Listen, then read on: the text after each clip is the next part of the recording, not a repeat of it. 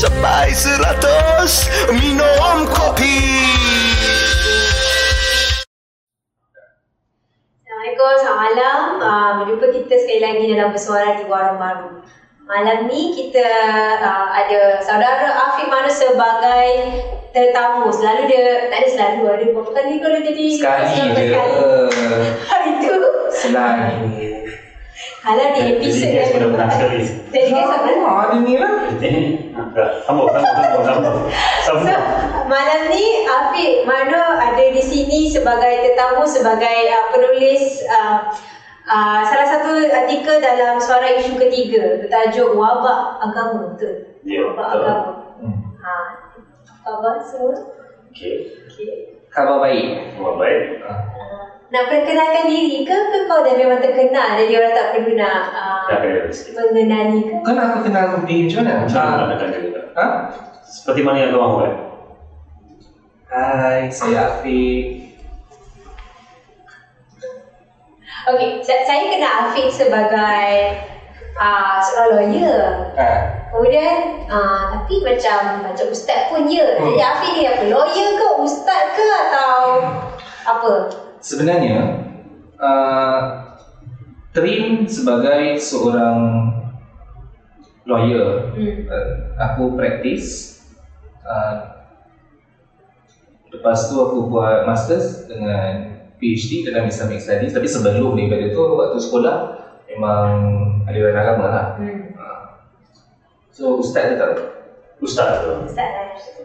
Uh, Pernah pergi kuliah ke sekolah? Pernah bagi? Ustaz tu. Okey. Ha, Ha.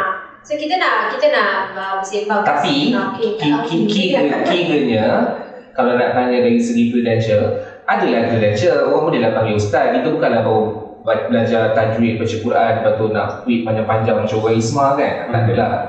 Hmm. So, apa beza pengalaman uh, agama Afiq? Maknanya, selain daripada belajar master dan PhD dan sekolah menengah agama tu, apa lagi uh, credential agama? Ilmu agama? Credential ilmu agama. Uh, belajar di mana lagi, apa spesifik jalan ilmu agama bidang Oh, apa? sa- uh, kalau macam aku fokusnya lebih kepada fiqh lah, daripada fiqh lah, kepada jurisprudence. Uh-huh. Uh, dan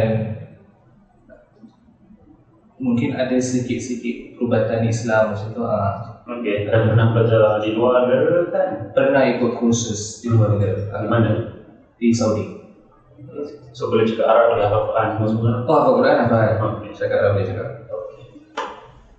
Orang nak tahu tu je. Ah, je. penting ya uh, so, nak nak uh, penting untuk menjelaskan uh, latar belakang uh, saudara Afiq sendiri sebelum kita uh, berbicara lebih lanjut tentang artikel yang bertajuk wabak agama. Sebab yelah kan kita nak cakap pasal agama ni orang kata kenalah bertanya kepada yang ahli. Jadi uh, Alhamdulillah kita dah dapat uh, penjelasan dari besar je aku tengok kau ni.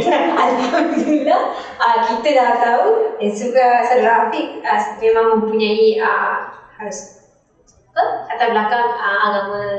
Uh, okey so uh, soalan standard lain untuk semua tetamu uh, bersuara Hmm. kenapa tulis artikel ni Okey, jawapan jujur kena tanya dia lah. Sebab dia yang paksa tulis. Okey. Dia Untuk siapa yang tak tahu, saudara Badrul Syam yang selalu menjadi co saya ini adalah salah seorang editor di sebalik um, jurnal Semara. Ya saya. Maafkan saya. Nah, tapi selain daripada sebab Hisham minta tulis dan aku pun kalau kau tengok tulisan-tulisan aku sebelum ni daripada 2009 aku tu memang menulis tentang sama ada agama ataupun undang-undang tapi lebih banyak agama lah. Kenapa aku lebih banyak tulis tentang agama? Uh, mungkin sebab penulisan agama di tempat kita di Malaysia khususnya itu hanya one way street. Jadi cara berfikir uh, tentang agama tu hanya satu sahaja yang mainstream. Hmm. Dan orang tak boleh uh, dapat uh, pendapat yang berbeza daripada pendapat mainstream. Jadi sebab tu banyak tulis dan fokus tentang agama. Hmm. Dan lebih banyaknya tentang isu-isu berkenaan dengan gender lah. Hmm. hmm. Iman satu datang dulu minat uh, terhadap bidang guaman ataupun agama. Sebenarnya agama datang dulu. Okey, apa uh, ada berkaitan tak antara dua bidang yang Hafiz terlibat sendiri? Mula-mula aku tak rasa ada kaitan. In fact lepas uh, habis SPM uh, aku ke asasi undang-undang uh, law matriculation lah. Hmm. Di mana? di UiTM. Jadi habis law matriculation tu tengah ada konflik nak buat law ke tak nak buat law, nak buat law ke tak nak buat law. Sebab dulu kan orang kata uh, lawyer ni uh, tiga hakim uh, dua per tiga daripada hakim tempat dia dalam neraka kan. Jadi kita pun takut lah. Habis uh, matriculation waktu tu aku ke Terengganu. Kebetulan uh, kita ke aku ke Rusila uh, waktu tu uh, Presiden PAS Haji Hadi dia setiap Jumaat kan dia ada kuliah di Rusida jadi kita dengar kuliah lepas tu kita orang uh, bersalam dengan dia dan dia jemput naik ke rumah bila dia tanya ini daripada mana kita kata kita belajar undang-undang di UiTM waktu tu matriculation lepas tu dia kata oh, saya dah lama dah tak boleh masuk UiTM waktu tu lah ah, ah. uh, sekarang ni tak tahulah kan Oh. Apa tadi maksudnya kena ban? kena ban sebab pembangkang Pembangkang. Hmm. jadi Sekarang semua universiti boleh masuk lah. sekarang semua universiti dia masuk Ah, Utah pun boleh lah buat. boleh insyaAllah InsyaAllah. duta kan bertaraf menteri Hmm. Jadi jumpa dia aku tanya soalan. Berdosa ke kita ni jadi peguam dia kata tak berdosa sebenarnya. Tapi macam mana pula dengan hadis yang dua daripada tiga orang hakim tu akan masuk dalam neraka? Dia kata kalau orang Islam tak ada peguam nanti macam mana kita nak mempertahankan Islam? Dia kata macam tu. Dia kata Abdul Qadir Audah itu pun dulu peguam jadi lepas kita jumpa dia kita macam boleh tak Saya sebenarnya terutama di pada Sebenarnya juga. sebenarnya ah, antara salah satunya untuk jadi peguam tu tu ya. Okey, okey. Hmm. Eh, tadi kau dah jawab dah kenapa kau suruh dia tulis Oh, belum lagi. Ha. Okey, so cerita dia. Untuk orang yang pernah baca suara. Suara ni setiap isu ada tema dia. Tema dia ni sebenarnya yang tahu editor sajalah yang membantu kita untuk um, fokuskan uh, penulisan untuk setiap-setiap isu tu lah. Uh, so untuk isu ketiga tahun lepas, eh tahun ni masih dalam betul kita. Untuk isu ketiga, uh, tajuk tema yang kita pilih itu uh, waktu itu adalah dua. Satu berkaitan dengan budaya dan kedua disebabkan uh, isu COVID masih uh, ada dan masa itu kita baru lepas MCO so kita selitkan juga isu COVID. Jadi kita pun cari bahan-bahan yang berkaitan dengan budaya dan berkaitan dengan COVID. Jadi masa itu saya dengan Afiq tahu juga dia punya pandangan-pandangan tentang semua-semua ni. So minta lah dia tulis budaya beragama dalam keadaan COVID. Uh, yang kita lalui sekarang ni lah. Orang tak boleh nak pergi masjid dan orang bising sesuatu ini benda-benda macam tu lah. So itu yang buat saya minta uh, Afiq tulis pasal artikel yang dia tulis tu lah. Satu cerita dia. Berkaitan antara Muhammad dan juga Agama. budaya beragama. Budaya Menarik sebab dia menggabungkan dua uh, tema dekat situ. Uh, dan uh, menjurus kepada uh, artikel sebulan Hmm. uh, kita sebelum kita sebelum maklum lah uh, terutamanya kita dah berapa bulan dah dalam pandemik Jadi dekat setahun kan Setahun. Penat aku Aku kalau COVID ni ada depan aku picit-picit je aku pun Dan dengan COVID ni dia telah macam membongkar segala masalah yang selama ni kita macam uh, leka dengan benda lain dan kita tak beri perhatian.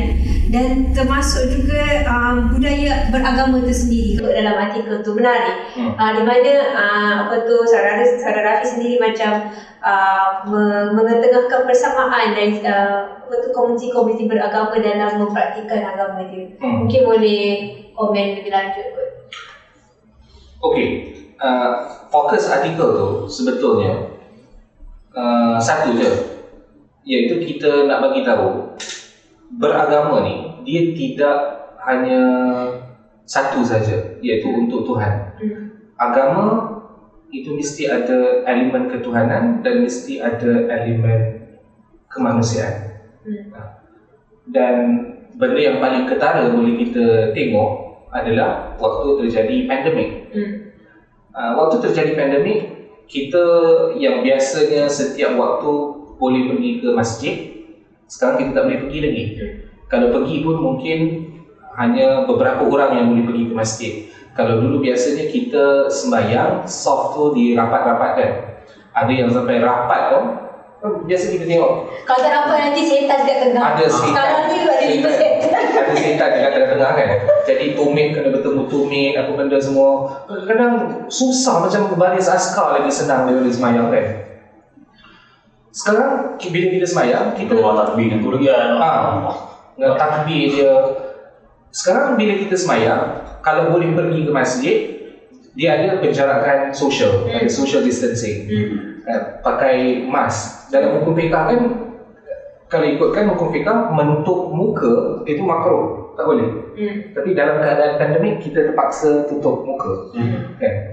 Haji yang setiap tahun orang pergi haji, orang kumpul duit petani-petani terpaksa kumpul duit untuk pergi haji. Ah, Saudi pun dapat banyak duit bila orang pergi haji dan duit tu dia guna untuk serang Yaman. Hmm. Kan? Berapa ramai orang mati sebab Saudi. Ha, tu duit orang pergi haji lah tu. Dan uh, orang tak boleh pergi haji.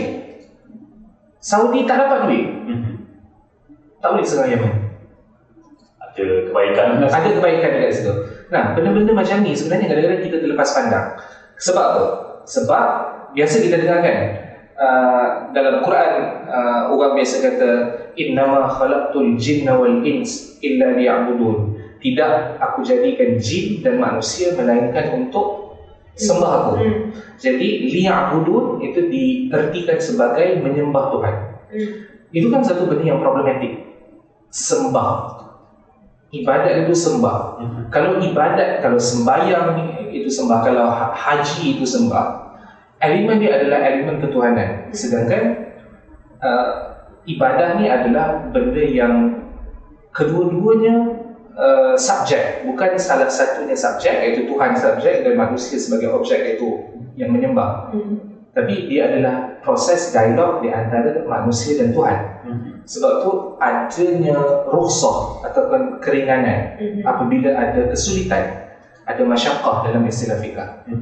Bila biasanya orang sembahyang uh, setiap hari di masjid tapi tak boleh pergi langsung, jadi kita sembahyang di rumah. Hmm. Uh, daripada berhaji, tak boleh pergi haji langsung. Tapi tak boleh kat rumah pula. Tak boleh buat haji ke rumah. Dia dah yakin. Ha. Tapi kalau macam cerita Rami tu kan dia buat virtual reality buat haji daripada daripada rumah tu. Ha. Sebenarnya menarik juga kalau, kalau kita nak tengok kan. Ah, Ini antara benda yang aku teringin nak tulis dalam suara uh, hari tu. Tapi aku tak, sam, tak, tak, tak, tak sampai hati untuk tulis sebab aku takut nanti Kementerian Dalam Negeri haramkan suara pula. Sebenarnya banyak banyak banyak isu yang agak-agak agak sensitif waktu waktu pandemik. Satu yang aku berminat nak tulis sebab kau tanya tentang haji. Kita tengok ya. Satu haji tu adalah satu ritual uh, yang bukan waktu zaman Nabi saja. Hmm. Maksudnya sebelum daripada uh, Nabi Muhammad ada haji itu sudah ada. Hmm. Dan itu Allah Taala sebut dalam Quran. Hmm.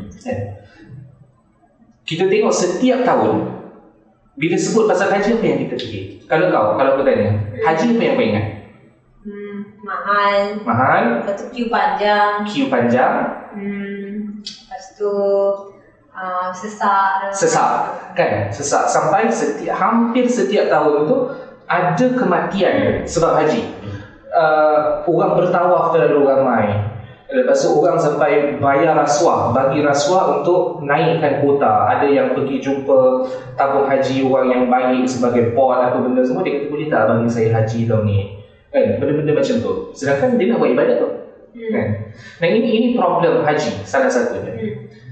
Tambah dengan COVID yang mana kena ada social distancing dan macam-macam lagi.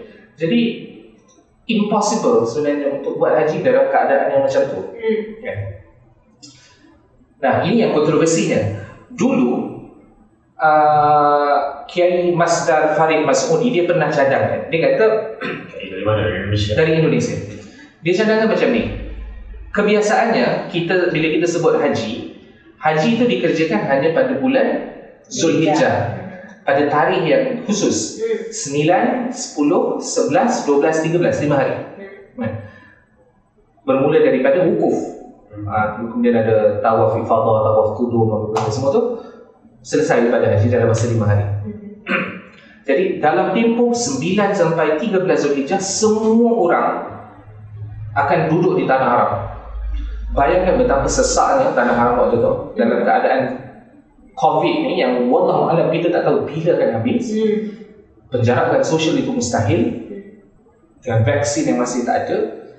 Uh, jadi Kiai uh, Masdar dia cadangkan dia kata haji boleh dikerjakan bukan sahaja pada bulan Zulhijjah. Hmm. Sebab dia kata nas Al-Quran tu sangat sorry, sangat jelas. Dia dah sebut Al-Hajju Ashhur Ma'lumat. Haji itu dikerjakan pada bulan-bulan yang maklum. Bukan Al-Ayyam, bukan hari-hari, tapi bulan-bulan. Jadi ulama berbahas tentang ayat tu. Dia kata bulan-bulan haji ni ada tiga. Bulan Syawal, bulan Zulkaidah dan bulan Zulhijjah. Jadi dia kata Al-Quran membenarkan haji dikerjakan pada tiga bulan. Jadi dalam masa tiga bulan bermula dari Syawal sampai Zulhijjah itu haji boleh dilaksanakan. So sebenarnya boleh spare up kan lah. Ah, jadi cadangan uh, Kiai Masdar dia kata buat macam tu. Tapi balik sebenarnya kepada apa yang uh, aku sebut tadi yang uh, apa konsep menyembah tu sembahyang tu adalah bermasalah. Kenapa? Yang Bukan subjek konsep bermasalah objek. Sembahyang tu bermasalah Tafsiran kepada liya'budun itu bermasalah Sebab kita hanya mentafsir liya'budun itu Menyembah Sedangkan Macam memperhambakan diri. memperhambakan diri So apa apa tafsiran lain yang boleh dibuat atau yang sudah dibuat oleh ulama lain? uh, Berkomunikasi Itu adalah satu proses Berproses dengan Tuhan Tapi masa nak berkomunikasi dengan Tuhan, Tuhan tak cakap dengan kita. Nah, ini kan benda yang spiritual Hmm. Macam orang bermeditasi Hmm. Apa yang dia dapat dengan meditasi?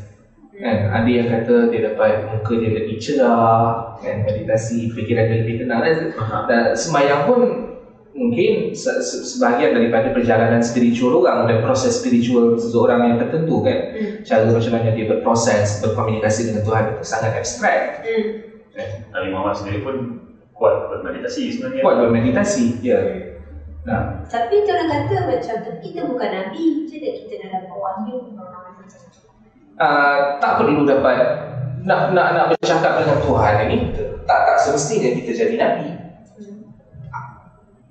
Pelacur pekerja seks dia macam mana dia tahu Tuhan tu ada bila kita tanya dia kata sebab uh, dia pernah dalam kesulitan dan dia berdoa dan Tuhan jawab doa dia dan dia rasa itu adalah komunikasi dia dengan komunikasi dia dengan Ha, Tuhan. bukan semata-mata macam menyerah diri Bukan. kan, tapi Bukan. dia adalah satu hubungan dua hal Hubungan dua hal. Ya, betul. Ya. Ah, satu benda yang sangat menarik uh, satu frasa lah yang sangat terkesan kepada saya secara, uh, secara peribadi ni ada dalam artikel tu adalah uh, Hafiz sendiri menyebut uh, tentang uh, menjadi soleh secara peribadi dan menjadi soleh secara sosial. Uh, apa maksud tu menjadi soleh secara sosial? Okey. Menjadi soleh secara peribadi dan menjadi soleh secara sosial ni ada kena mengena dengan ritual keagamaan dan macam mana seseorang tu faham ritual. Contoh yang mudah kita kata macam ni. Sembahyang. Kita faham orang kena sembahyang. Kita faham orang kena pergi haji. Kita faham orang kena berdoa kepada Tuhan. Kita faham orang kena puasa. Hmm. Tapi sejauh mana dan itu ibadat. Hmm. Kenapa kita nak beribadat? Orang yang selalu ber, yang, yang lazim beribadat dan tidak pernah tinggal ibadat kita panggil orang yang soleh, orang yang baik. Okay. Soleh tu orang baik lah. Dia tak pernah tinggalkan. Nah sejauh mana ibadat tu memberi kesan kepada sama ada satu hanya sekadar diri kita sebab kita rasa kita Muslim, kita wajib semayang. Jadi kita semayang, kita Muslim, kita wajib berzakat, kita berzakat, kita wajib pergi haji, kita berhaji. Dan kita buat semayang, kita rasa selesai tugas kita, kita cuci tangan dan kita dah jadi soleh. Hmm. Dalam masa yang sama, kita duduk dalam satu bangunan, ada jiran kita yang tak makan. Dalam masa yang sama, kita pergi kerja dan kita sebagai majikan, kita tidak melayan pekerja kita dengan layanan yang manusia yang manusiawi. Maksudnya gaji minimum tak ada, kita ambil intern kita tak pernah bayar Hmm. ataupun kita uh, sebagai kerajaan, sebagai pemerintah, sebagai Perdana Menteri misalnya kita jadi Perdana Menteri, kita semayang, kita boleh baca Quran dekat uh, national TV, kita boleh baca doa uh, sampai semua orang sayang kita cakap Perdana Menteri kita boleh baca doa tapi dalam masa yang sama dia zalim, dia jadi orang yang korup dan dia apa ni mencabul hak asasi manusia. Jadi semayang tu dia pergi mana? Hmm. Puasa tadi pergi mana? Hmm. haji dia tadi pergi mana. Nah itu soleh secara peribadi. Dia buat selesai dia cuci tangan dan dia tak pedulikan dengan apa yang ada di se- sekeliling. Hmm. Al-Quran tak nak macam tu. Hmm. So ada kita tengok contoh dalam sembahyang. Ayat yang suruh sembahyang. Uh, dia kata ayat yang suruh sembahyang banyak ayat yang minta sembahyang dalam Quran. Salah satu ayat dia dia kata inna salata tanha 'anil fahsya'i wal munkar. Semuanya sembahyang tu akan bantu kita mencegah perbuatan keji dan mungkar. Hmm. Keji dan mungkar mana? Keji yang muka tu tak boleh seserak kan Nah, jadi ibadah sebetulnya bukan untuk melahirkan individu yang solid sahaja, yang taat kepada ritual, tapi kesan daripada ibadah tu itu yang kita sebut sebagai kesolehan sosial.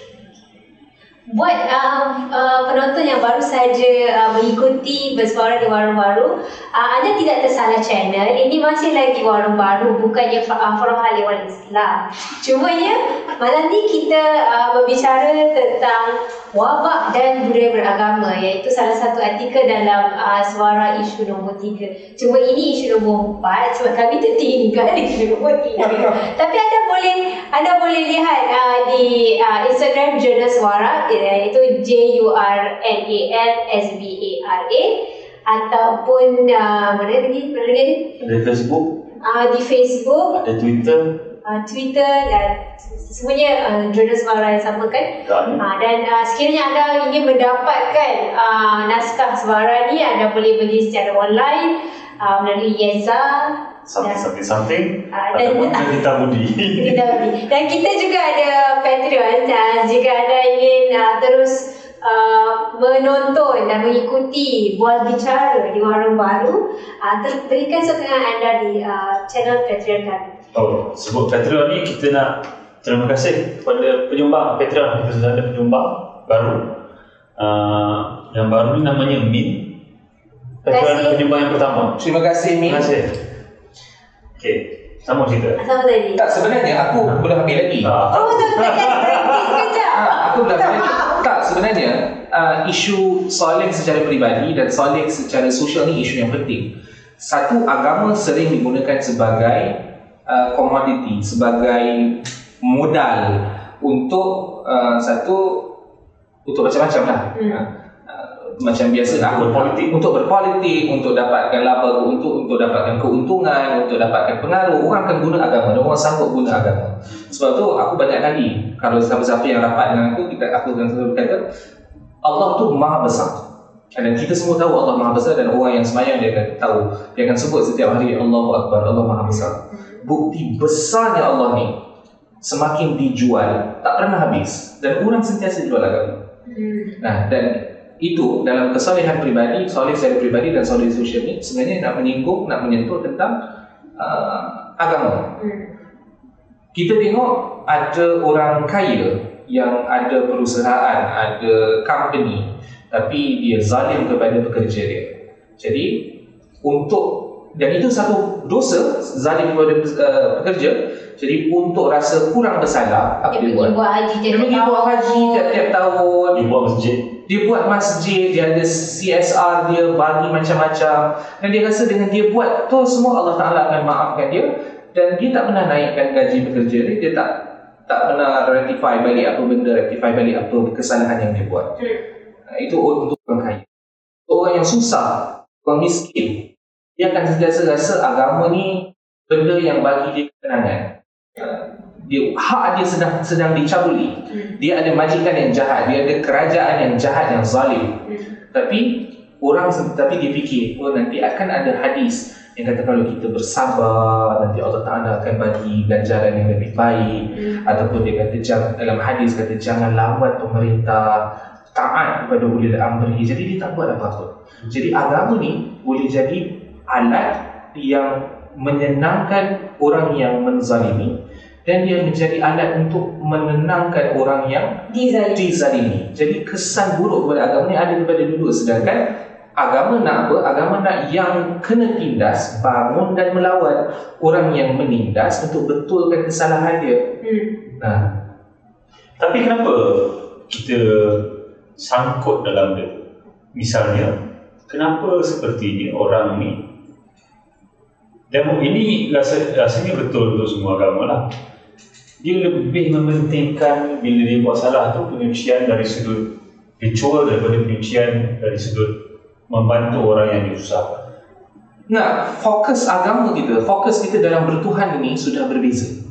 Uh, tak tahu di mana salahnya sedangkan Al-Quran itu sebut terlalu banyak tentang manusia lebih daripada Tuhan. Tapi kita sentiasa rasa oh, Tuhan, Tuhan, Tuhan. Bukan tak salah tapi fokusnya tu mungkin sedikit sengit dan lari. Contoh, aku pernah uh, dan kita selalu borak tentang benda ni. Tentang homeless contohnya. Hmm. Kan? Dalam Quran, berapa banyak ayat Quran yang minta kita bagi makan kepada orang yang susah. Berapa banyak ayat Al-Quran yang minta kita memelihara anak yatim.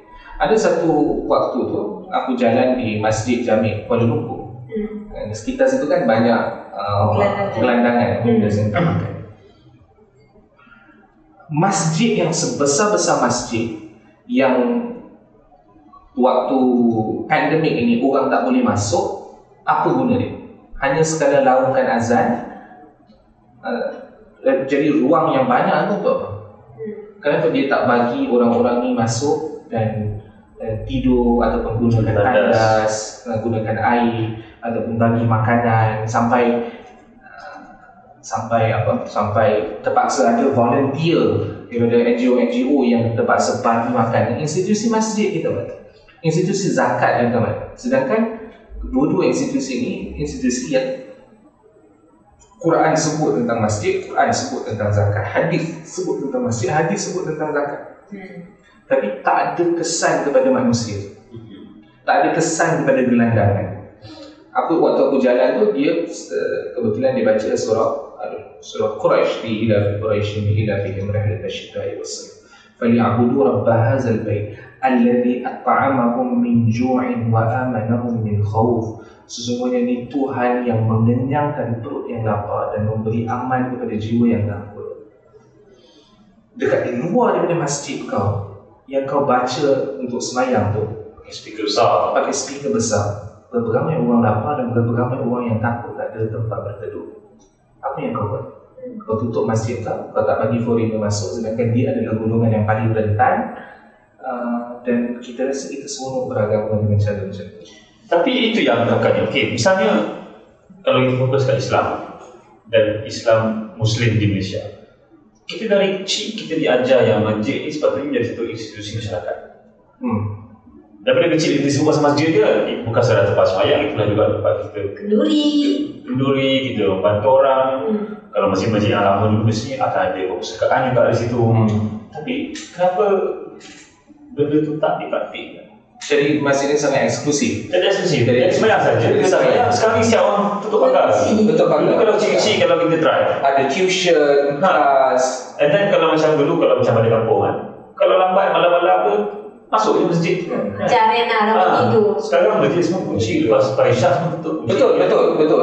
Mungkin ini cara kita uh, memandang agama dengan tidak betul. Cara pandang agama kita yang sengit. Bukan agama sengit, mungkin cara pandang cara pandang kita kepada agama, cara pandang kita kepada institusi agama macam masjid, uh, macam pusat pengutan zakat atau pusat pengutan zakat. Aku sebenarnya dekat pusat pengutan zakat dan masjid ni lah. Aha. Masjid dah tak ada fungsi uh, macam macam kau kata dulu masjid ni ada kelas tuition okay, ingat kemudian masjid kan padangnya luas Hmm. jadi orang main Hmm. di petang dekat masjid uh, mengajar bukan sahaja kelas agama tapi macam-macam. Ada orang apa buka gerai di sekitar masjid kan? Banyak aktiviti dekat masjid.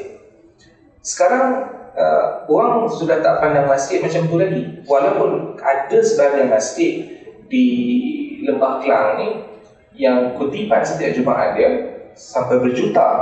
Tapi tak ada manfaat. Penipuan duit juta tu. ha, Wallahu a'lam tak Itu tahu. belum dapat dia menjadi sebelum dapat dia Ya, tak, tak, tak, Jakim tu. tak ada manfaat. Jadi prioriti kita sudah sengit. Daripada zakat, sebagai contoh zakat Selangor. Jadi zakat Selangor, kita ada asnaf yang pelbagai. Ha, Kita sebut satu-satu zakat ni. Jadi, Zakat Selangor contoh dia, salah satu asnaf itu ar-riqab. Ar-riqab asalnya hamba. Hamba yang nak membebaskan dirinya, dia boleh pergi jumpa uh, Baitul Mal dan beritahu yang saya nak tebus diri saya daripada daripada menjadi hamba jadi zakat boleh bagi duit untuk itu. Jadi Ar-Riqab ini telah ditafsirkan oleh ulama daripada dulu sampai sekarang ditafsir ulang. Sekarang kita tak ada lagi praktik uh, slavery, hamba ni dah tak ada. Jadi Ar-Riqab tu dah, dah sepertinya tidak relevan. Jadi ada ulama yang mentafsirkan Ar-Riqab uh, macam Muhammad Salih bin Utsaimin dia kata salah satu tafsir Ar-Riqab ni adalah negara yang dalam negara yang majoriti umat Islam dalam keadaan perang, dalam keadaan dijajah jadi boleh negara-negara lain bagikan duit daripada zakat ikut asnaf Ar-Riqab ini Hmm. untuk beli senjata untuk membebaskan negara itu daripada penjajah contohnya. Tapi kita di Malaysia ramai orang yang tak ada kerja membebaskan orang daripada kemiskinan. Tapi kita punya fokus adalah kepada LGBT dan sex worker. Jadi dia bagi Ar-Riqab ni kepada uh, NGO-NGO Islam uh, untuk buat uh, sex conversion therapy Hmm. dan nak minta zakat dekat Selangor ni punyalah susah Apa susah? Apa yang apa yang apa yang merumitkan proses? Okey, sebab tadi Afiq cakap tu. Saya sekali tengah buat satu kerja penyelidikan tentang public housing di Selangor PPR. hmm. Antara data yang saya nampak, orang PPR di Selangor sebanyak lima- 15% saja orang yang terima zakat. Hmm. Yang layak tapi yang uh, Yang terima zakat tu 15% saja. dia daripada uh, keseluruhan yang layak lah maksudnya. Sebab kalau di kalau kita nak takrif kan patutnya Hmm. orang yang duduk di PPR ni patutnya layaklah sebab first diorang gaji diorang kebanyakan di bawah daripada gaji minimum poverty bukan sekadar minimum poverty di line. bawah hmm. dan macam itulah ada di Selangor tu saya tengok saya dia ada orang yang dibelenggu kesusahan yang membuatkan mereka tak boleh memperbaiki kehidupan orang Hmm. So nanti COVID dan tak ada kerja ni Itulah Dan orang yang kerja di public house Duduk di public house ni banyak yang tak ada kerja Hmm. Tapi 15% je dapat Hmm. So apa yang merumitkan proses? Tu Sampai sampai tahap sikit yang dapat Belah, Padahal patutnya macam Patutnya semua orang dapat je. Itu itu masalahnya. Cara kita berfikir cara, cara orang yang mengurus zakat ni berfikir dia ada orang zakat ni dia dia pergi rumah dia tengok ada TV dia kata oh ini ini tak miskin. Ada orang yang duduk rumah besar tapi dia duduk rumah tu rumah rumah keluarga 8 family duduk dalam tu dia tengok oh rumah awak ni besar dalam kawasan yang elit jadi awak tak layak dapat zakat Hmm. kan? Tapi dia boleh bagi duit zakat untuk benda-benda yang tak patut. Sex conversion therapy ya. Mana dia punya logik? Tak tahu. Sedangkan orang susah ni. Mungkin dia orang menarikkan Amal ma'ruf nahi munkar tu itu Hmm. Boleh jadi. Tapi di situ lah pentingnya ada uh, macam kata uh, uh, pembuat polisi uh, yang include orang daripada pelbagai latar belakang. Maksudnya kalau orang yang buat polisi tu semuanya amal gaji, tak payah risau pasal uh, masalah sehari-harian, selagi itulah dia punya tarifan tentang susah itu adalah berdasarkan apa yang dia rasa itulah susah. Padahal dia tidak pernah merasa susah. Dia tidak mempunyai keluarga uh, yang betul-betul susah, yang dibelenggu, uh, tak ada kerja, hidup dalam poverty line, bawah poverty line. Jadi di situ ada dari segi pemilihan, pemikiran pembuat polisi itu sendiri lah. Dan juga beragama lah. Pemikiran pembuat polisi satu. Kita tengok ya. Uh, dalam dalam institusi agama kita ada ahli majlis fatwa. Hmm. Berapa ramai ahli majlis fatwa ni terdiri daripada satu perempuan. Sedangkan populasi perempuan lebih ramai daripada lelaki-lelaki. Hmm. Tapi kalau ada satu dua saja itu pun sebagai complementary Hmm. kan. Mana uh, daripada kelas ekonomi yang berbeza, Hmm. mana daripada latar belakang selain daripada agama. Hmm. Tak ada. Hmm. Mungkin ada sedikit dalam majlis fatwa, cuma itu tidak kita tak tak, tak, tak nampak. Sedangkan uh, bila kita dalam majlis fatwa biasanya uh, mereka membincangkan hukum-hukum lah kan. Hmm. Dan hukum-hukum ni bukan sahaja memberi kesan kepada umat Islam, dia juga memberi kesan kepada alam sekitar, Betul. kepada masyarakat setempat, tak kira agama. Jadi Betul. uh, sudut pandang berbeza tu memainkan peranan juga Hmm. lah kan.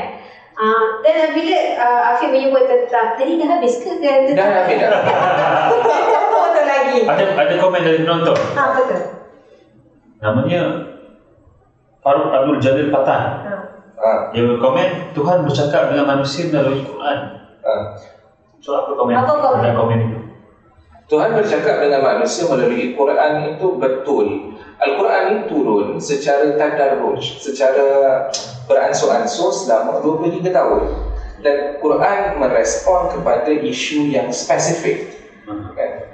Dan barangkali isu yang terjadi ni yang 1400 tahun dulu di Mekah dan Madinah. Hmm. Barangkali isu yang ada sekarang lebih complicated dan lebih rumit daripada um, apa yang terjadi sewaktu ayat itu diturunkan. Jadi betul Al- Allah Taala merespon dan bercakap melalui Al-Quran. Tapi macam mana cara kita memahami Al-Quran itu? Macam mana kita memahami apa yang apa kehendak Allah yang yang yang yang Allah sebut dalam Al-Quran? Ada ini dari segi metodologi, ada orang yang bila dia baca ayat Quran, dia rasa okey. Saya baca ni dan saya faham ni begini. Uh, dalam dalam dalam dalam bahasa Arab kita panggil al-ibrah bi umumil lafzi. Secara umumnya dia baca ayat Quran tu dia kata uh, contoh tentang poligami. Bila dia baca ayat tentang poligami dia kata fankihu ma qabalakum minan nisa'i masna wa thulatha wa ruba'. Fa in khiftum alla ta'dilu fawahid. Kawinlah kamu perempuan uh, yang dia senang kepada kamu dua, tiga atau empat. Tapi kalau kamu takut untuk tak berlaku adil, satu cukup. Jadi ada orang yang baca secara literal dia faham dia kata oh, jadi ayat ni membenarkan kita berpoligami Hmm. kecuali dengan syarat adil. Kalau takut tak boleh berlaku adil, satu cukup lah. Ayat tu cakap macam tu. Ada juga ulama lain yang kata al-ibrah bi khususis sebab. Jadi uh, hukum itu cara kita faham itu bukan tengok dari segi literal sahaja tapi kita kena contextual. Hmm. Jadi apa cerita di sebalik Jadi orang menggali cerita di sebalik itu Oh rupanya cerita tentang poligami ini Cerita tentang uh, Anak-anak yatim yang bapaknya meninggal dunia Hmm. Jadi kemudian dia sebagai orang yang dipertanggungjawabkan untuk jaga anak yatim ini Dia tiba-tiba dia rasa suka dengan anak yatim itu Jadi mula-mula Al-Quran suruh dia kahwin dengan mak dia dulu Tapi kalau tak nak kahwin dengan uh, salah seorang daripada daripada sebab ayat tu ada awalnya yang lebih panjang. Ah, Itu cara yang kedua. Kemudian ada ulama yang discuss lagi dia cerita tentang So maknanya ayat itu sebenarnya kalau ikut konteks tu untuk membantu maknanya menggalakkan orang menjadi bapa atau menjadi ibu apa jadi parent kepada orang yang iya yang Anak yatim anak lah. yatim ah, ah. Bukan dengan, sebab dengan kahwin dengan mak dia yang baru tu bukan Ah. kahwin dengan anak dia ah, kan dan itu aku pernah menulis tentang benda tu uh, dulu tentang tafsir tentang bagaimana Abdu dan Rashid Ridha dalam tafsir Al-Manar cerita tentang poligami. Ha, Jadi kalau ingin nak baca tentang poligami boleh baca di situ. Dan kemudian nanti datang ada ulama yang seterusnya. Asy-Syatibi misalnya dia kata al-iqrar bi bi, bi maqasid syariah. Jadi hukum itu atau cara kita faham ayat itu adalah tengok kepada objektif kenapa objektif uh, And spirit of the Spirit. matter. Jadi bila macam baca undang-undang lah ada macam-macam undang. Jadi bila kita baca ayat tu rupanya ada ayat lain yang cerita tentang manusia ni takkan mampu untuk tadi cerita tentang adil kan. Ada ayat yang lain dia, dia kata bahawa manusia ni tidak boleh berlaku adil walau harus walau dia cuba secara bersungguh-sungguh. Jadi ada ulama yang dengan satu ayat sahaja boleh datang berbeza-beza pendapat. Jadi firman Tuhan ni yang mana? Adakah tafsiran yang pertama atau tafsiran yang kedua atau tafsiran yang ketiga? Hmm. mana satu yang kita faham. Nah, betul Al-Quran itu adalah kalam Tuhan, cara Tuhan berkata-kata. Tapi bagaimana kita menterjemahkan perkataan Tuhan itu dalam kehidupan kita seharian? Macam mana kita faham kalau kita kata Al-Quran ini sebagai satu satu satu kitab yang ini kalam Tuhan dan tak boleh ada tafsir berbeza. Kenapa para mufassir berbeza-beza pendapat dalam banyak masalah? Hmm. Dan nanti ada ulama semisal Tufi dalam mazhab uh, Ha- Hanafi dia kata apa? Dia kata nasbun nusus bil maslahah yajuz. Ditinggalkan uh, nas apabila dia bertentangan dengan maslahat. Hmm. Masalah tu apa? Ini baca si baca tak faham dia. Masalah Aku, aku dah sekolah agama. Dia budak Nanti kita kita budak sekolah Tapi untuk kita punya Maslahat Maslahat Maslahat apa ya Bahasa Melayu dia Kebaikan Kebaikan. mereka bersama. Kebaikan bersama. Ha, Ah, ya. apa greater good eh? Greater Ah, good, greater ya. good. Ah, okay. Dalam artikel tu juga macam uh, Afiq tak je- ah, bukan hanya fokus kepada masyarakat Islam Mm-mm. tetapi juga masyarakat agama lain yang Hmm. mempunyai cara pandang yang seakan-akan serupa. Hmm. Uh, dan di di uh, ke benua apa kita panggil ni? Rantau. Rantau ini. Hmm. Okay. Uh, mungkin boleh komen lebih kenapa apakah ras apakah faktor yang menyebabkan uh, masyarakat beragama tak kira agama ni dia mempunyai persamaan dari segi cara pemikiran dan cara mereka memandang agama tu. Uh, aku sebenarnya cerita tentang agama yang berbeza ni dalam dalam dalam tulisan tu, dalam tulisan di suara ni secara ringkas. Hmm. Uh, bagaimana agama lain selain daripada Islam merespon kepada uh, pandemik yang berlaku Hmm. dan rupanya uh, ritual bukan sahaja dalam agama Islam Hmm. dan aku sebelum tu kena bagi disclaimer yang aku tidak pernah mengkaji secara khusus dan tak belajar secara khusus tentang agama-agama lain dan ini berdasarkan observation aku sebagai orang yang tak tahu Hmm. Baik. uh, agama ni dia punya karakteristik yang sama. Satu dia ada elemen ketuhanan, satu dia ada elemen ritual dan satu lagi kemanusiaan. Hmm. Dan kita sentiasa rasa macam aku sebut di awal tadi, kita sentiasa rasa ritual itu sen- selalu berkait dengan Tuhan. Contoh orang di Bali. Hmm. Orang di Bali uh, majoriti masyarakat dia adalah masyarakat Hindu Hmm. kan? Dan kalau kau tengok di Bali tu hampir setiap hari ada upacara sembahyang yang yang yang yang yang dia buat sampai kebanyakan daripada duit dia habis untuk sembahyang saja. Dengan galungan, kuningan, kemudian ada nyepi, nanti ada melukat, melasti apa benda semua. Dan itu memerlukan duit yang banyak. Dan perlu ada yang perlu buat tepi laut, ada yang kena ke pura uh, ataupun temple dia dan tak boleh uh, apa ni dalam covid ni susah kalau waktu covid datang ni baru baru tiba-tiba tersentak dia daripada duit yang banyak tu kita nak buat macam mana? Hmm. macam mana kita nak menyambut nyepi selalu kan nyepi dia akan bawa okor-okor Hmm. uh, dan itu dalam okor-okor ni dibawa pada malam nyepi tu dan orang yang bawa okor-okor tu banyak ramai. Waktu covid kena ada penjarakan sosial. Sama dengan kita dalam Islam haji. Hmm. nak nak bertawaf lagi dengan nak pergi masjid lagi duduk saf semua. Dan benda-benda tu. Jadi elemen uh, rupanya ritual ini bukan sahaja di Nusantara sebenarnya di mana-mana tempat uh, sama. Jadi kita kena beradaptasi dengan uh, teknik atau kaedah baru daripada kita datang ke gereja setiap hari Ahad sekarang ni kita buat secara Zoom ataupun Google Meet. Hmm. kan?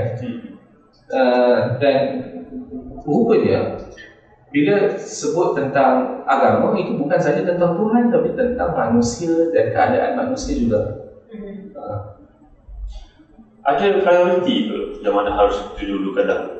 manusia Prioriti dia. itu priority dia Itu sedikit saya kita- dalam Islam ni kita diajar tentang fiqh aulawiyat ataupun the science of priority. Yeah. I can uh, dia apa? Translate to Ah. English lah kan. And saya saya ingat kita diajar waktu sekolah dulu kalau kata kita uh, kita tengah solat uh, ada orang kena ragut, kena bunuh depan mata kita, kita kena hentikan. Uh, maksudnya berhenti solat dan selamatkan orang tu dan boleh sambung balik semayang dan ada boleh sambung Ah. uh. sakit semayang. Tapi saya macam uh, mempunyai satu kesukaran untuk uh, menerima pendapat bila uh, bila sesetengah pihak mengambil pendirian yang dia uh, menangguhkan ibadah haji dia sehingga uh, Arab Saudi uh, berhenti menyerang Yaman. Uh, dan kebanyakan uh, pihak akan mengata yang uh, ya, bila lagi nak buat haji, haji itu adalah rukun Islam. Dan dia, dia, uh, dia contoh lah bila bila dia kata tapi macam pula dengan nyawa Nyawa orang kan? nyawa orang Ha. jadi kat situ saya um, mempunyai kesukaran untuk macam menerima uh, satu jalan sebab pada saya dia punya panduan adalah sangat jelas kalau solat kena berhenti orang lain kena uh, kalau ada orang kena bunuh depan depan kita waktu solat kita kena berhenti bukankah sama konsepnya kalau kita nak buat haji dan orang lain punya nyawa diancam Hmm.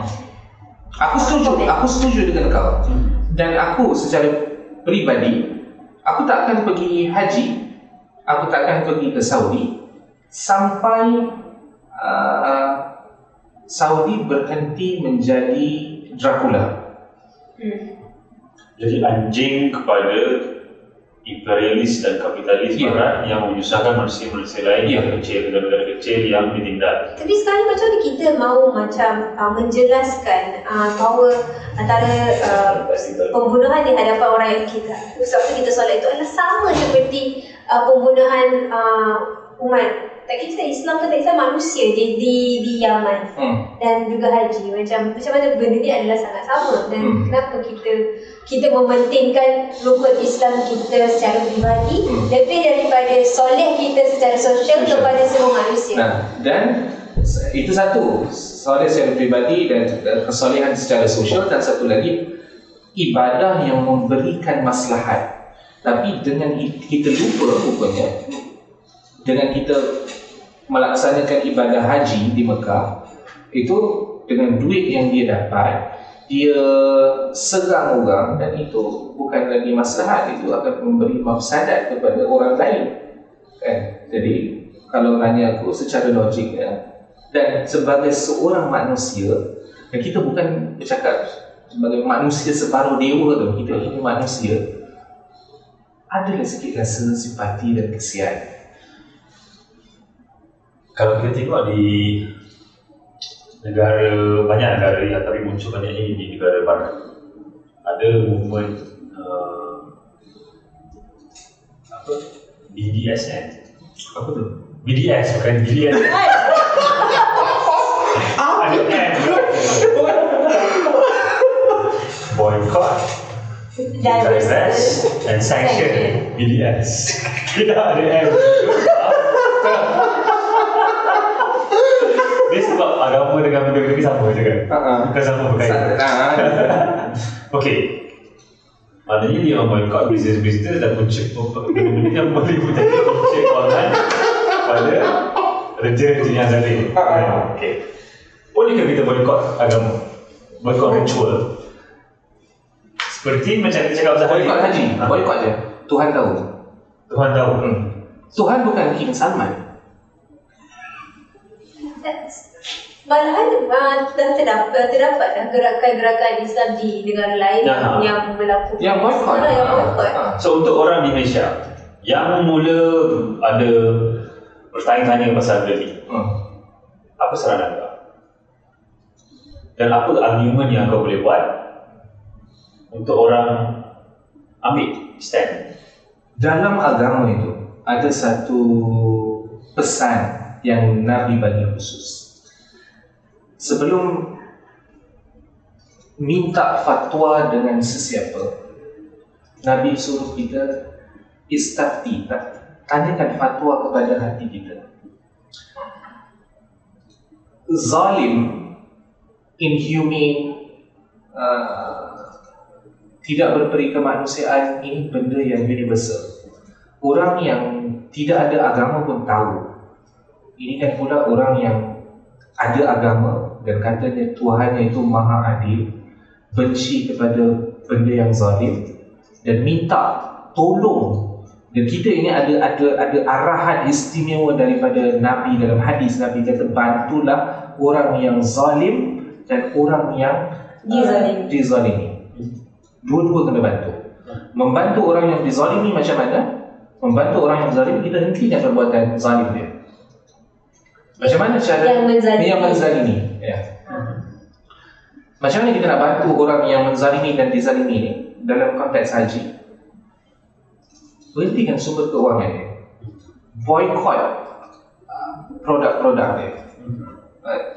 Dan itu kita tak perlukan agama untuk bagi tahu kita benda ni salah dan benda ni betul. Sama seperti gerakan BDS lah di negara-negara barat sekarang ni. Bukan BDS ya.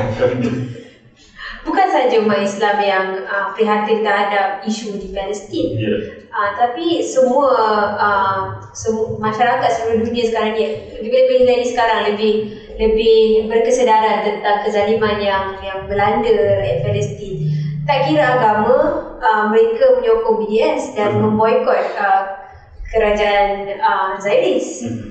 Uh, so sama je Ti- pokoknya adalah uh, prinsip Prinsip. kita, betul. kita apa saja yang kita lakukan tu berdasarkan prinsip bukannya berdasarkan image Hmm. uh, bila yang uh, orang yang menzalimi itu adalah uh, berketurunan Yahudi kita begitu berprinsip lagi begitu berani lagi untuk boykot tetapi apabila pihak yang menzalimi itu adalah beragama Islam dari tanah suci maka kita membuat uh, me- mengubah uh, prinsip kita ataupun mencari justifikasi untuk melindungi uh, apa yang dia kata pengkhianatan kita terhadap uh, prinsip diri sendiri. dan, Kalau ada dan lah. nanti kalau orang tu decide macam aku aku dah dah dah, dah putuskan aku tak akan pergi. Katakan orang kata nanti mati tak pergi haji? Tak pergi tak akan jawab saya kan aku, kalau aku aku akan cakap aku jawab depan Allah Taala kenapa aku tak pergi Hmm. dan kuasa Allah Taala faham. Tapi dalam masa yang sama uh, saya tidak menyalahkan ataupun memperlekehkan jugalah uh, pihak yang ingin terus Yang nak jadi. yang nak pergi haji ni yang nak me, oh kau tak aku menaikkan- aku ya sebab Tak sebab, sebab saya ingat lah macam kadang tengok macam you dah berpuluh-puluh tahun kan simpan duit daripada kebun Yelah, tapi kalau dah semua hidup dia, dia fikir dia nak pergi juga Tak sampai hati lah nak cakap kat pakcik 60 tahun kata Pakcik, pakcik tak boleh pergi haji sebab kesian orang kat Yaman tu Sebagai hidup dia tersimpan duit dekat Tujuan tujuan kita Tak nak tahulah kat Baling ke kat mana Nampak tak agama tu jadi candu jadi kita ni dah lama dibodohkan dengan agama Aha. ha. Okey. Itu konteks global. Konteks lokal, konteks nasional. Hmm. Di mana kalau ada kita dapati institusi-institusi tempatan yang menjadi masalah untuk orang kehidupan, untuk orang biasa kat sini. Kita boikot orang, macam mana? Contoh, contoh, contoh contoh Contohnya, kalau kita tak setuju dengan pengambilan zakat. ha. tak payah bayar zakat aku tak pernah bayar zakat zakat fitrah pun aku tak pernah bayar kepada lembaga zakat. Hmm. sebab aku rasa mengarut Hmm. mana duit zakat ni dia nak buat apa? Buat ini untuk conversion terapi Hmm. kan nak nak nak bagi duit zakat kepada orang miskin ni sikit punya susah. Macam dia tak tak jumpa orang miskin tu dekat mana. Bersama membuat sekejap je. Kita Eh, Ustaz, Ustaz ABPU. ABPU ha, Kita- Boleh makan binatang. Ah, kita ada ustaz ABPU yang lebih berfungsi dan lebih uh, nampak uh, manfaatnya daripada badan-badan zakat Yang setiap negeri ya. setiap negeri ada sampai ke zon negara punya makanan pun dia boleh bagi sedangkan apa masalahnya kalau zakat bagi makanan kat binatang Orang boleh tak nak bagi, Ah, lagi binatang. Betul lah, betul betul. Orang pun tak nak bagi, boleh boleh. Aku waktu mula-mula ramai orang mengarah lah waktu mula-mula aku dengan aku antara satu organisasi yang aku benci itu Sisters Islam dulu dulu. Sampailah aku volunteer dengan Sisters Islam. Aku dah sebenarnya cerita pengalaman volunteer tu. Aku diminta untuk menjawab soalan. Kebetulan ada satu soalan tu daripada mu'allaf. Uh, dia tanya satu dia, dia dia bagi tahu dalam soalan tu dia bagi tahu yang dia jaga mak dia yang sedang sakit. Aku simpan lagi email tu. Dia jaga mak dia yang sedang sakit. Dia pun sendiri uh, OKU, dia kurang upaya. Dia cuba minta bantuan tapi tak dapat. Jadi orang bagi cadangan dia kata pergilah minta bantuan zakat. Kan? Jadi dia pergi ke pejabat zakat di Kajang. Ha.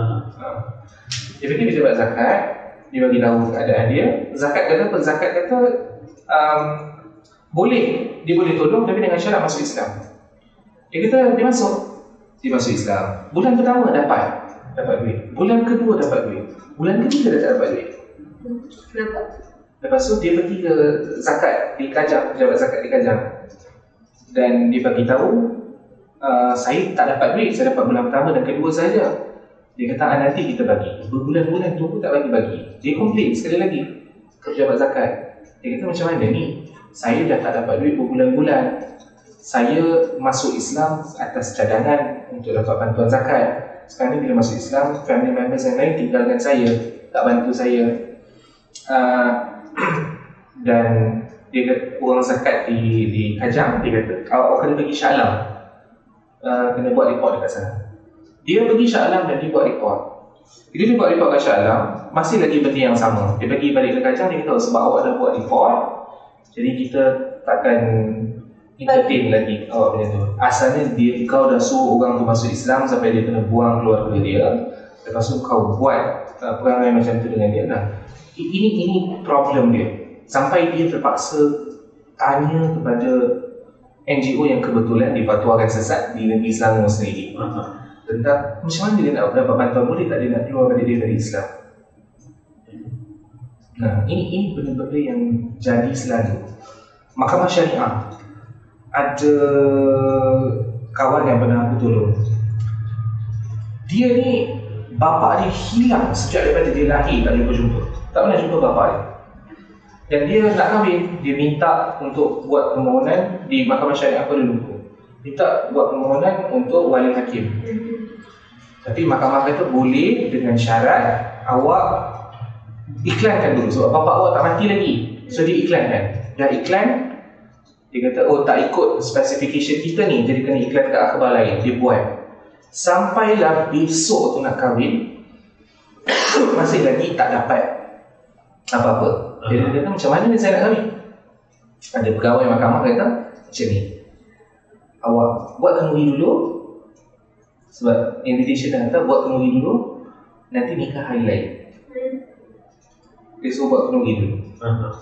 Sebab invitation Saya tak hantar je Ah, apa masalahnya nak dapat kawan ni?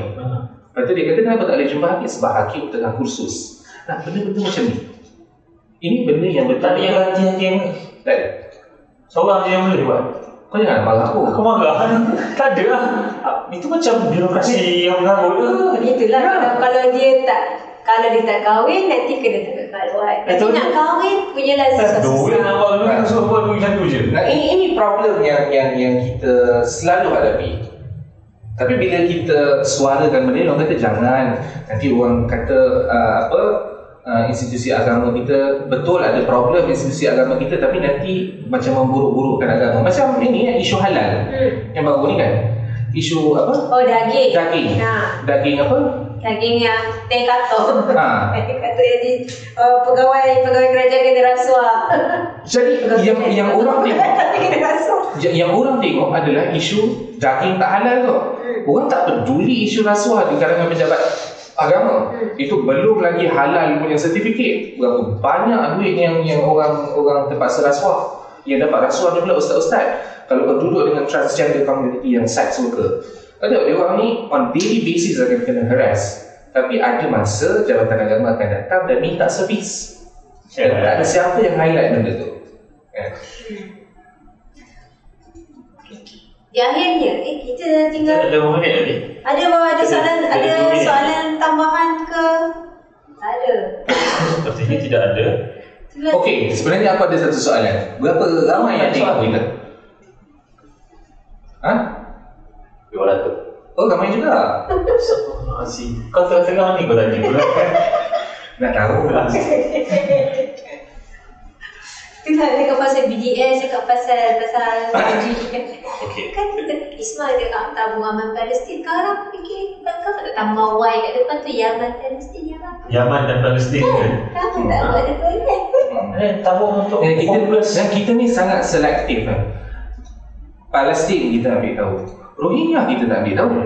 Bukan saya tak ambil tahu kita Langsung halau balik. Kita suruh halau balik. Oh, tu kita pak Ha. nama balik situ je Lepas tu jadi ustaz-ustaz kita bergaduh Oh, uh, Rohingya ni pelarian ni tak boleh disamakan dengan Nabi. Nabi bukan pelarian. Hijrah tu bukan pelarian. Ah, inilah mentaliti ustaz-ustaz kita. Habis Nabi tu pergi ke Pergi. Pergi Madinah. Migrate. Oh itu arahan daripada Allah. Habis Allah arahkan dia pergi ke Madinah tu untuk apa? Saja suka-suka, seronok-seronok pergi sana. Kan sebelum tu pergi cuba pergi tempat lain, nak pergi tempat lain. nak- Kalau pergi tempat lain. Itu pelarian lah. Ya. Hmm. Eh tak, itu hijrah. Mungkin kalau kalau buat Sa- sampai dalam parlimen cerita pasal hijrah dan pelarian punya tak ada kerja orang agama kita. Okey, kalau kita tengok balik dari sudut bagaimana institusi agama boleh jadi satu institusi yang sebenar-benarnya membantu kehidupan manusia Hmm. untuk hidup masyarakat Indonesia. Apa benda-benda yang patut dibuat? Patut dibuat. Orang yang duduk jabatan agama ni berhenti je semua dulu. Okay. Yang tu je dulu. Itu first. Itu first. Ya. Aha. Nombor dua, suasana, wacana, diskurs sepatutnya terbuka dan orang boleh berbeza pendapat tanpa rasa takut. Ulama tak akan karang kitab berjilid-jilid kalau bukan sebab beza pendapat. Tapi bila kita duduk dalam satu environment yang sangat uh, mengungkung dan mengawal cara orang berfikir, aku rasa itu benda yang sangat tak sihat. Boleh ke institusi agama kita berubah? Boleh. Tapi dia akan pakai masa yang lama. Jadi patut kita, di, kita beri kuasa kepada orang biasa ni untuk decide juga interpretasi agama dia orang sendirilah. Ya, sebab akhirnya dia akan bertanggungjawab dengan Tuhan secara dia akan jawab dengan Tuhan dia sendiri. Dan salah satu caranya adalah dengan memperkasakan warung baru dan memberi sokongan anda dengan memberi sumbangan kepada Patreon. Bagus? Sumpah! Ini adalah platform uh, wacana yang meraihkan perbezaan uh, pendapat dan uh, saya pendapat lah ha, kan dan, dan, dan juga cara pemikiran uh, beragama dan, dan apa-apa saja tak semestinya pasal isu agama saja Budaya, budaya politik uh, apa lagi Seni. seni segala-galanya Bahasa Hmm. dan sebagainya. dan sebagainya. Ya. Ya. Yang tak diam dah satu jam kita berwacana. Berwacana. Okay. Ada kata-kata terakhir? Kata-kata terakhir, Jumpa minggu depan. jumpa minggu depan jangan lupa jadilah salah seorang daripada apa nama dia? Patron apa? Ha, Patreon. Ah, Patreon. apa, penyumbang uh, patron di Patreon. Patreon di Patreon. Ah, patron di Patreon. Ah, susah dah. Tak apa. Sumpah. Istilah agama lagi susah lagi. Sebenarnya agama susah tau. Agama susah satu. Dan disusahkan. dan, di, dan disusahkan kan? Aku sebenarnya tak tahu macam mana ustaz-ustaz ni boleh tidur malam. Di, diingat dia pakai jubah pegang tasbih nyanyi macam tu Allah Ta'ala nak pandang dia dengan belas kasihan Ada tasbih juga. Ha, lepas tu dengan bila bagi arahan tak masuk dan dia orang boleh just aku boleh nak cakap lagi panjang dan dia orang boleh justify tak bagi migrant masuk ke dalam masjid tu. Hmm. dengan alasan agama tu punya jahat orang agama ni Ha, itulah. Daripada jadi satu tempat yang patut terbuka untuk semua orang yang memerlukan. Kita masjid kita letak sign. Foreigner not allowed. Tak lucu pun. Ah, jadi perjumpaan-perjumpaan agama kita ni hanya perjumpaan sosial sebenarnya. Dan tu kita tahu sebut dalam dalam artikel tu. Ini sekadar mm, apa ni? Kawan, lepak-lepak je. ah lepak-lepak dan Bukan, bukan setakat masturbasi apa Lepas oh, masalah agama. masturbasi agama jadi dia seronok sendiri Hmm. Oh, itu maksudnya. itu maksud dia Okey, okey, okey. Itulah sebab perjumpaan sosial boleh juga jadi sesuatu yang sihat bila kita berjumpa dengan orang yang berbeza dan kenapa masturbasi beragam. kenapa masturbasi agama Ah, kenapa? sebab kalau melakukan hubungan seks hanya suami saja yang puas itu bukan hubungan seks itu bukan jima itu istimna itu masturbation. Suami je yang puas. Hmm. agama ni macam tu lah. Agama ni dia je yang puas. Oh dia seronok lah ni. Kita dah jadi Key point. jumpa. Couple point, couple point. couple point. Tapi dia tak fikir orang keliling dia tu gerak dah kursi aku. Apa pun terima kasih banyak-banyak kepada anda yang um, menonton dan mengikuti uh, sesi bersuara di Warung-Warung pada malam ini. Uh, bagi siapa yang tak dapat uh, mengikuti pada hari Selasa, uh, boleh lihat, uh, boleh boleh tonton uh, rakaman di uh, Facebook Warung Baru. Ya. Ya, sentiasa ada di situ. Terima kasih untuk baca lagi artikel-artikel yang seperti ini yang sudah sedia ada dan untuk artikel-artikel yang akan datang uh, berilah suara Okey, dapatkan suara Oh. di mana-mana saja. di mana-mana kedai-kedai yang menjual. Asyik melala gara-gara tim kosong